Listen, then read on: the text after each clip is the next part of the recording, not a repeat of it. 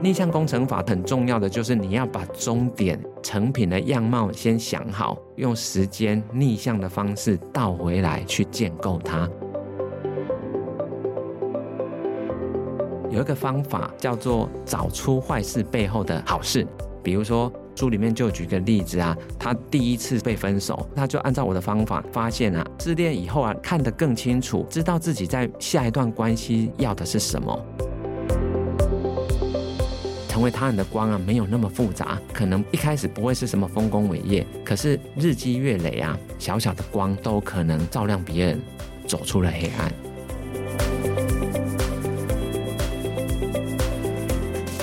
欢迎收听远见 Air，各位听众，大家好，我是主持人远见执行副总编林让君。我们今天访问的来宾呢，是这个畅销书作家艾瑞克，艾大，你好。大家好，我是艾瑞克。其实艾大的身份很多元呐，哈，就是除了这个是畅销书的作家，就是三个月热销三万册的内在原理，这个打出了这个名号之外呢，就现在还在改写记录当中。在二零二三年底，他也在天下文化推出了《内在成就》这一本疗愈性的书籍哦，哈。那呃，其实这个艾大呢，他同时还有这个金融商管知识交流平台 DMBA 共同创办人的身份，所以他对于投资也是专家中的专家。但是我们今天呢，还是来聊一个比较疗愈性的主题，聊内在成就哈。那我们在上一集的时候有跟大家来谈一谈内在成就跟外在成就到底有什么不一样哈。那我们在这一集、呃、第二集的部分，我们就要来谈说内在成就究竟要怎么样去成就自己，有没有什么实战的步骤让你成为一个想成为的人哦？那呃，所以艾达，那我们呢谈了这么多，大家就很想知道啊，那你这个内在成就应该要如何去寻找？然后其实你在书中有强调一个叫做机缘力的思维，它的这个英文叫做 serendipity，serendipity，哈，就是说定义究竟是什么？哈，为什么它这个机缘力思维可以让我们找到成功与快乐嘞？这个字啊，曾经在国外哈被选为十大最难翻译的单字。嗯，光念都有困难，很难念。然后，对，但是它的意思大致上就是在形容说啦，幸福的意外，也就是说你遇到一件事情有点意外，可是是美好的结果。嗯，哦，因为它是一个典故，就是席兰三王子的这个故事。他们这三个王子接受试炼啊，去经历了很多的事情。那最后，最后到这个结尾的时候，他们才发觉，哇，原来他一路上种种的巧合跟幸运啊，嗯，让他们获得了很多的能力，并不是一开始他们设定目标的啊，没想到却获得，发生的，嘿，而且没想到竟然获得这么多，嗯，也就是说，有时候我们并不是全心完成 A。然后就一定获得 A，嗯，有时候你竟然获得的是 B、C、D、E、F，很多，这过程很重要，过程很重要，所以我说哈，内在成就过程比结果重要。是，嗯，怎么去创造这种幸福的意外呢？你就要有机缘力的思维。嗯，这个思维呢，大概有涵盖五种。那我先简单念过一遍了哈。嗯，第一种叫移除偏见，第二个叫开放的心灵，第三个是培养情绪基础与动机。啊，第四个是透过行动连接人脉，第五个是弹性看待事情的发生。那我简单针对第一个跟第五个，我举我真实的例子。嗯，第一个移除偏见啊，你知道吗？内在原力原本我是要写给上班族看的，嗯，原本我是锁定大概二十五岁到五十岁左右吧，职场工作者。结果一上市以后啊，才上市一两周。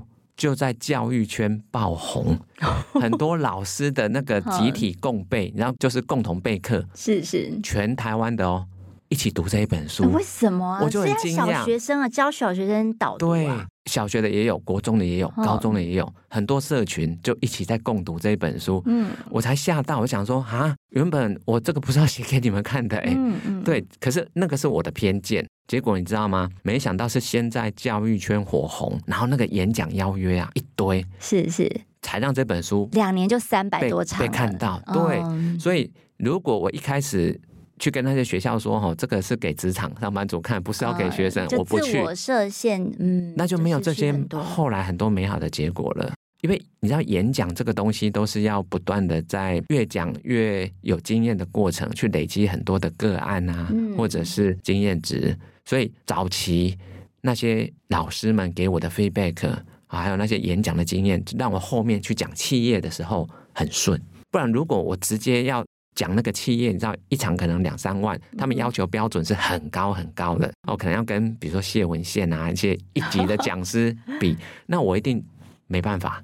可是我是先在教育圈讲了很多的学校，我大概讲了一百间的学校，所以我已经磨到这个我可以倒着讲了，倒背如流了。对，所以后来就接了很多企业的都很顺。对，所以真的就是像这个书封上写的哈，人生没有白走路，每一步都算数，但是前提是你要先移除偏见啊。对，那我很简短再说第五个了哈，弹性看待事情的发生。我在书里面有谈到，上天的安排都是最好的安排。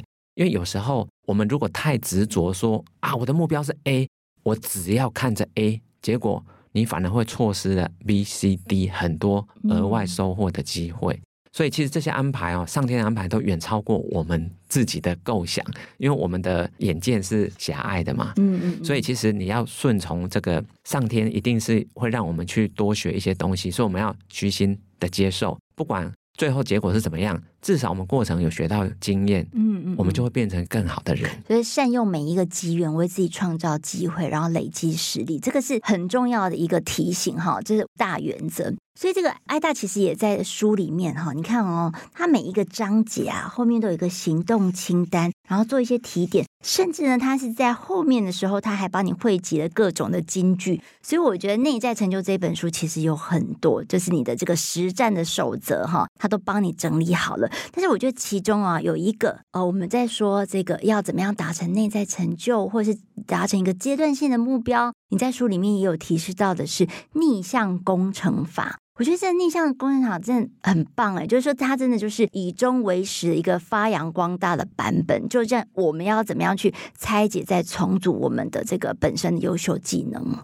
很多人啊，他没有办法去充分的实现他的梦想，或者是他的所谓的使命，是因为他被现有的工作绑住了。嗯，那现有的工作他又不敢放掉啊，因为他很怕万一离职就什么都没有了。哦，那个就是有偿工作，你上一集有提到的。对，所以很多人是不敢放下有偿工作去做那些自我实现。所以我书中给了一个逆向工程法，是这样子：先把你的专长优势啊，你现在可能通常是你正在做的这个事业，然后把它拆解开来，它运用到了哪几种能力？比如说啦。嗯，像我演讲已经，其实内在原力讲了三百多场，可是以前我在金融圈啊，十六年讲了八百多场，都是投资理财的，嗯，所以我加起来已经有一千一百场了。所以呢，我就把我自己这一千一百多场的经验，把它拆解开来。一个成功的讲师，他有哪十项细部的能力？嗯，哦，那在书的第一百零一页，我我就把它列出来这十种，而且我还跟很多知名的讲师一起讨论哦，所以这不只是我一个人的经验了，哦，这已经是很多知名讲师们的共识，这是个大补帖。对。可是这十种，老实说啦，你如果要把它移到另外一个领域，比如说你现在在 A 领域工作，对不对？然后你说好，我要放弃 A 领域，去到 B 领域。我告诉你，因为这个专长太大，很难带得动，带不动，因为那个无法直接位移。对，但是如果你把它拆解开成细项的时候啊，嗯，你就很容易。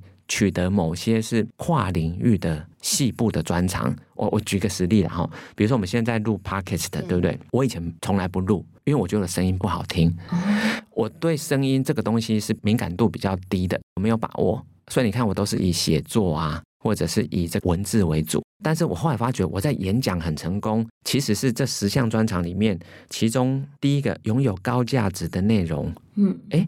这个拿来录 podcast 也需要啊，对啊，含金量很十足啊。对，就是含金量要高。第四个细部的专长是要能掌握听众的需求。哎，podcast 当然就需要掌握听众的需求啊。然后第九个，声音的表达技巧。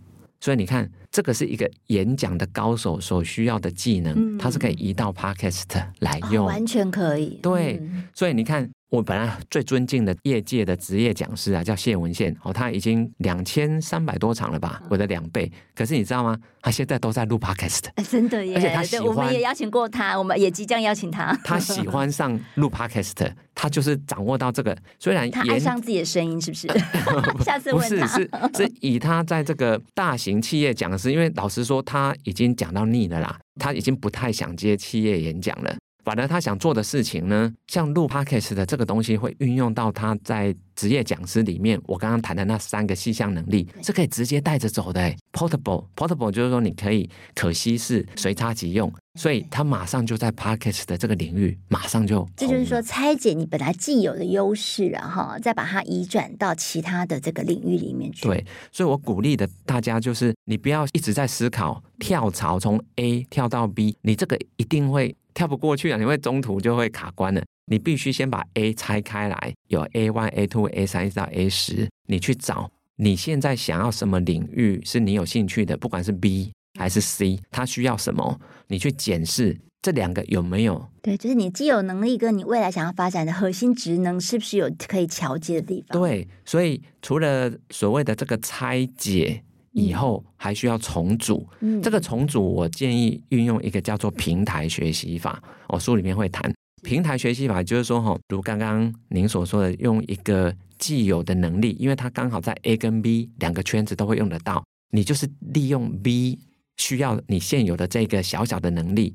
你先从这个点去切入，嗯，你先切入以后，再慢慢去补足你在 B 所需要目前还没有的，嗯哼，你才不会啊惶恐，还是觉得说啊好像过去的这个成就好像都没办法再再创高峰，对，那是因为。你必须要拆解的能力，你才有办法把它移植到 B 里面去用。嗯嗯嗯，对，我觉得现在是一个呃，就是年后嘛，哈，现在要即将过年了，然后在跨年到这个春节年后，其实都是一个很大转职潮哈，所以爱大的提醒，大家也可以把它收到口袋里面去做运用哈。如果你要。开始跳槽，然后就是，其实我觉得跳槽之前就是要盘点自己的核心技能啊。没错，嗯，而且我书的这一章最后那个行动清单啊，是有实作练习的。我就是要你把你现在的 A 拆解开来，我会教你怎么拆，把它拆开来。嗯，可是呢，你要跨到 B 之前，你一定要找到一个 mentor。你的不管是导师啊，或者说一个顾问也好，他必须是 B 领域的专家。哦，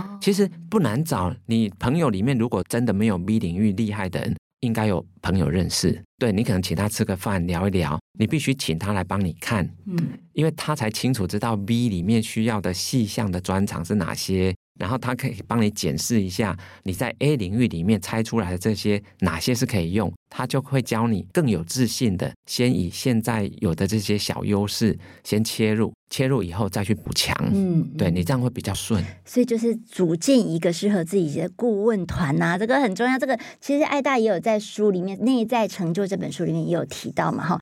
那我们刚才有提到说这个逆向工程法哈，这个艾大可以再帮我们举例说明一下吗？我觉得这个可能大家会很需要，特别是职场的人士。嗯，比如说像乐高积木，我们现在看到它可以盖出房子哦，用积木堆出房子。可是如果你把这个房子全部把它拆散了，重新组合。你可以组合出各式各样不同的房子，嗯，所以逆向工程法就是让你可以去把一个现有的，比如说人家做的很成功的东西，你先去把它拆开来细看，这些细看的项目，你要去做一个检视，有些你已经有，有些是你缺的，缺的你就必须要想办法去找，然后当你去。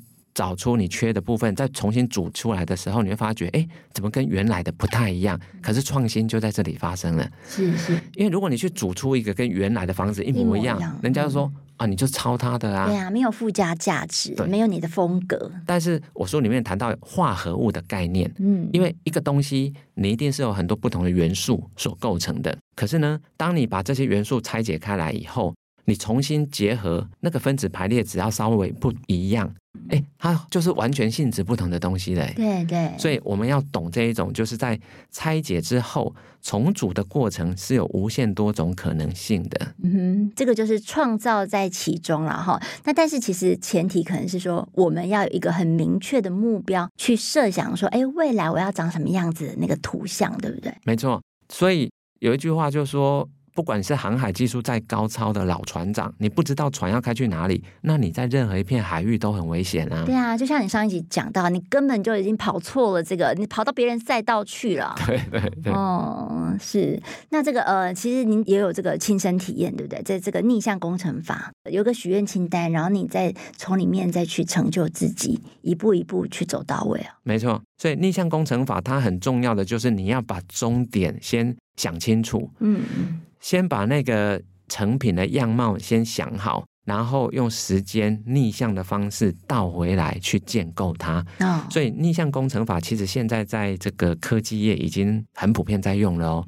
只是一般的上班族不太会用这个方法，所以我是把这个科技业目前在使用的这种工作。方法，嗯，把它交给一般的职场上班族。你不管实现任何一个目标或梦想，你也可以用逆向工程法。嗯，其实呃，听众这样听起来好像觉得说，哎，那个就是科技或者产线的事情了。其实没有哦。我跟你说，这个爱大他那时候不是获得二零二一年的年度风云人物的新势力作家这样的一个荣誉吗？他也是用逆向工程法啊？对，我就是，我是先看到前一年的得主那个杨师棒医师哦，我的好朋友，他就是拿到了新势力作家，我才知道说哇，有这个奖哎哎，感觉一种很高的成就，呃，不管是内在或外在成就，应该都会很有满足感。然后我就用一年的时间倒着把它拆解开来，所以我必须去在一年内完成两件很重要的事。所以当我按照逆向的时间表，用一年的时间。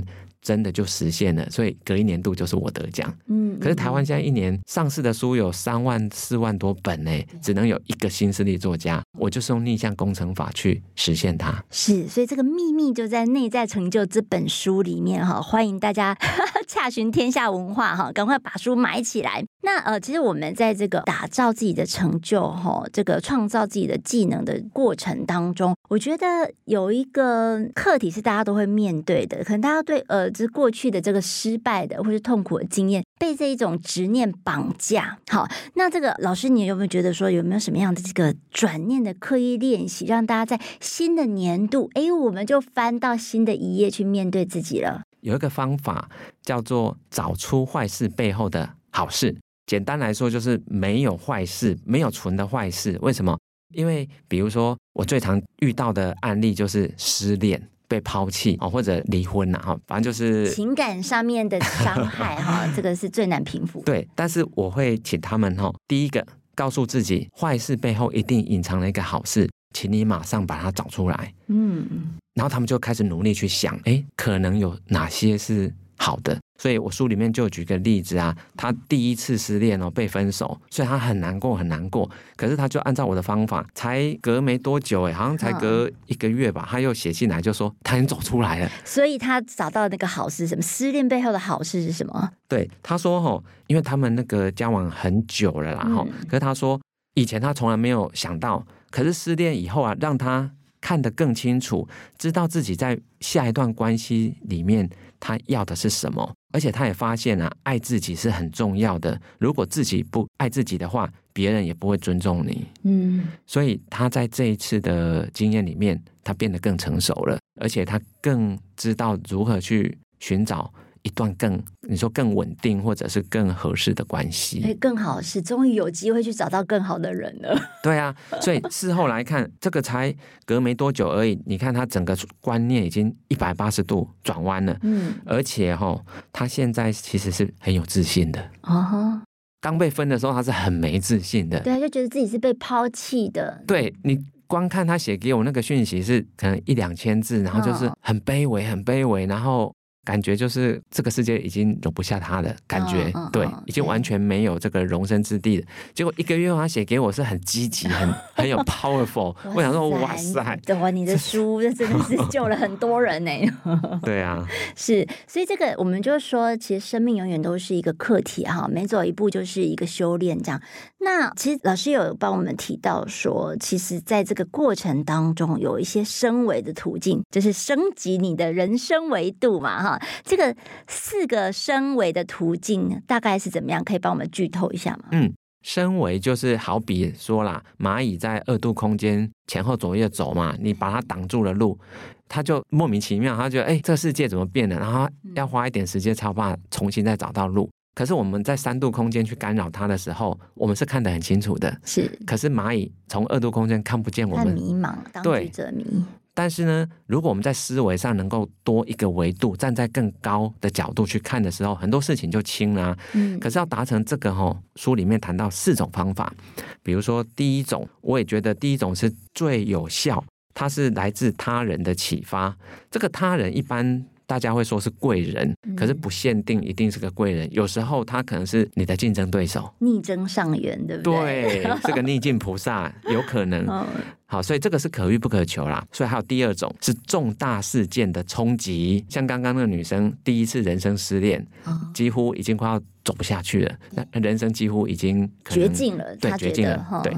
但是当然。这个也是可遇不可求，嗯，还好还有第三，而且很痛苦啊，对对对，这个重大事件的冲击，最好是不要了哈。对，第三种就是日常生活的发现，嗯，所以这个不见得是什么重大事件，而是以前你可能没有留意到某些事情，就有一天你突然灵光一闪，你才发现说，哦，哇，原来是这样子哦，就在这个灵光一闪。你的想法改变之后呢，你以后的选择会改变哦。比如说啦，嗯，我里面有提到有一个六十几岁的大姐，她不吃牛肉，然后我就问她说：“哎，你是什么因素呢？”她说：“哦，她其实小时候就是有看到一只小牛，牧场有一只牛很可爱哦，她每天放学都会去看。当有一天她去看那只牛的时候找不到，没想到已经被屠宰了，天哪，只剩下被肢解后的尸体。”然后她就一直哭，一直哭，一直哭。然后她从此就不吃牛肉了。嗯，所以你看哦，而且他都劝我们不要吃牛肉。嗯，他就一想到那一幕这样。对，所以他变成一个爱护动物的人了。嗯，所以嗯，当然你也可以说这算重大事件了。可是老实说，这个跟他人无关。嗯，因为每天都你知道很多动物被屠宰嘛。对对，其实是在日常里面的。对，你可能遇到了以后，你就会改变想法，你的选择跟习惯都变了。还有第四种，我觉得真正我们可以掌握的是大量阅读。嗯，但是当然大家都在提倡阅读，但是我有个观点，你听听看哦。我说啊，每个人都有一本命定之书在等着他。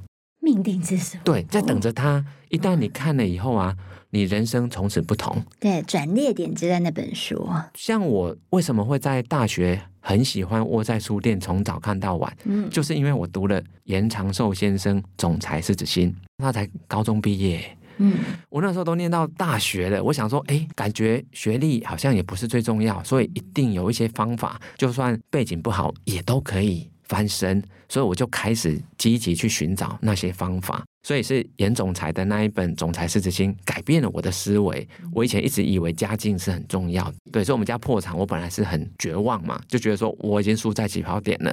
同学他们都在聚餐，都去参加社团，我都不能去，我没有钱。对，那时候连吃水晶包都觉得舍不得拿钱出来的。对啊，所以这广泛阅读，找到命定之书。对，一定有那么一本，因为我很多场演讲，我都有问说，你有没有一本书是这样子，你读了以后觉得人生好像从此改变？嗯，有一半人举手，有哎、欸，他们都讲得出来哎、欸。对，应该很多人说是哎，内在原理啊，以后可能是内在成就这本。对，确实 不少读者说是内在原理，嗯，但是现在他们又改口说是内在成就，因为没想到又超越了内在原理。是是，对，因为我觉得内在成就这一本书其实真的是非常 personal 的，就你可以在里面有一些自我对话的空间呐，哈，对，所以这个爱大其实我觉得还有一个哈，最后有个提示的重点，你也是放在比较后的篇章，就是成为他人的光。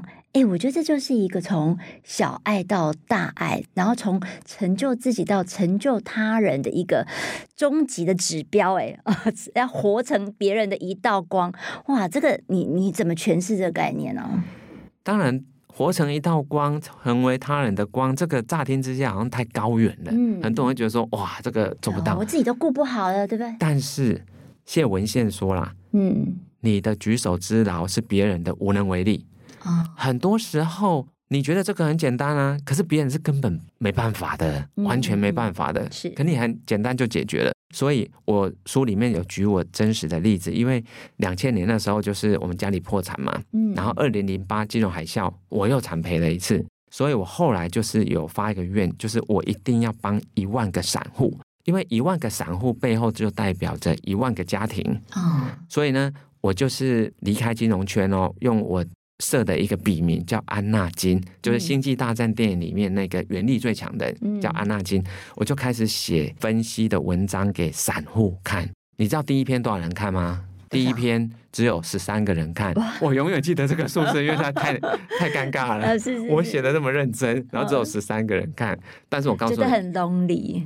但是我每天写，因为我就是想帮一万个人啊，因为我以前就曾经是那个人呐，曾经就是那个在书店的角落买不起书，还怕就是对对，还怕被店员抓到这样，对，怕被人家驱赶的那个 少年，所以我想要解救这些人。所以我每天写的时候啊，一直写，一直写，我也不管多少人看呐、啊，因为我想写嘛，想写这是重点。嗯。但是我告诉你哦，我写完一年完全没有停笔，一年之后啊，我的粉丝是一万六千人，从十三到一万六千。对，然后就写了安纳金笔名的第一本书，叫《高手的养成》，也是一年就卖破三万本。哇哦。对，所以你不要小看。成为他人的光啊，没有那么复杂。他可能一开始不会是什么丰功伟业，他可能就是你的举手之劳，做你想做的事。可是日积月累啊，这些小小的光其实都有可能照亮别人。所以你永远不会知道什么人在什么时候会借着你这个光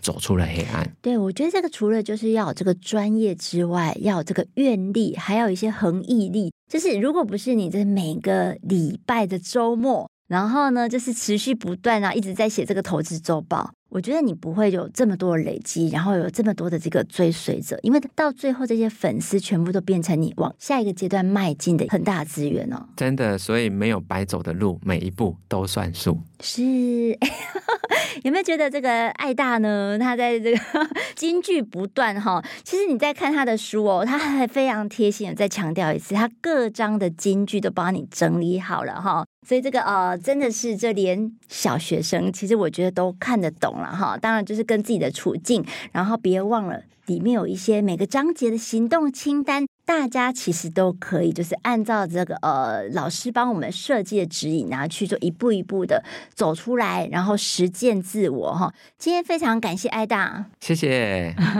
然后也谢谢各位听众。我祝各位呃听众呢，有二零二四有更美好的一年，每一个人都能够呃创造发挥自己的内在成就。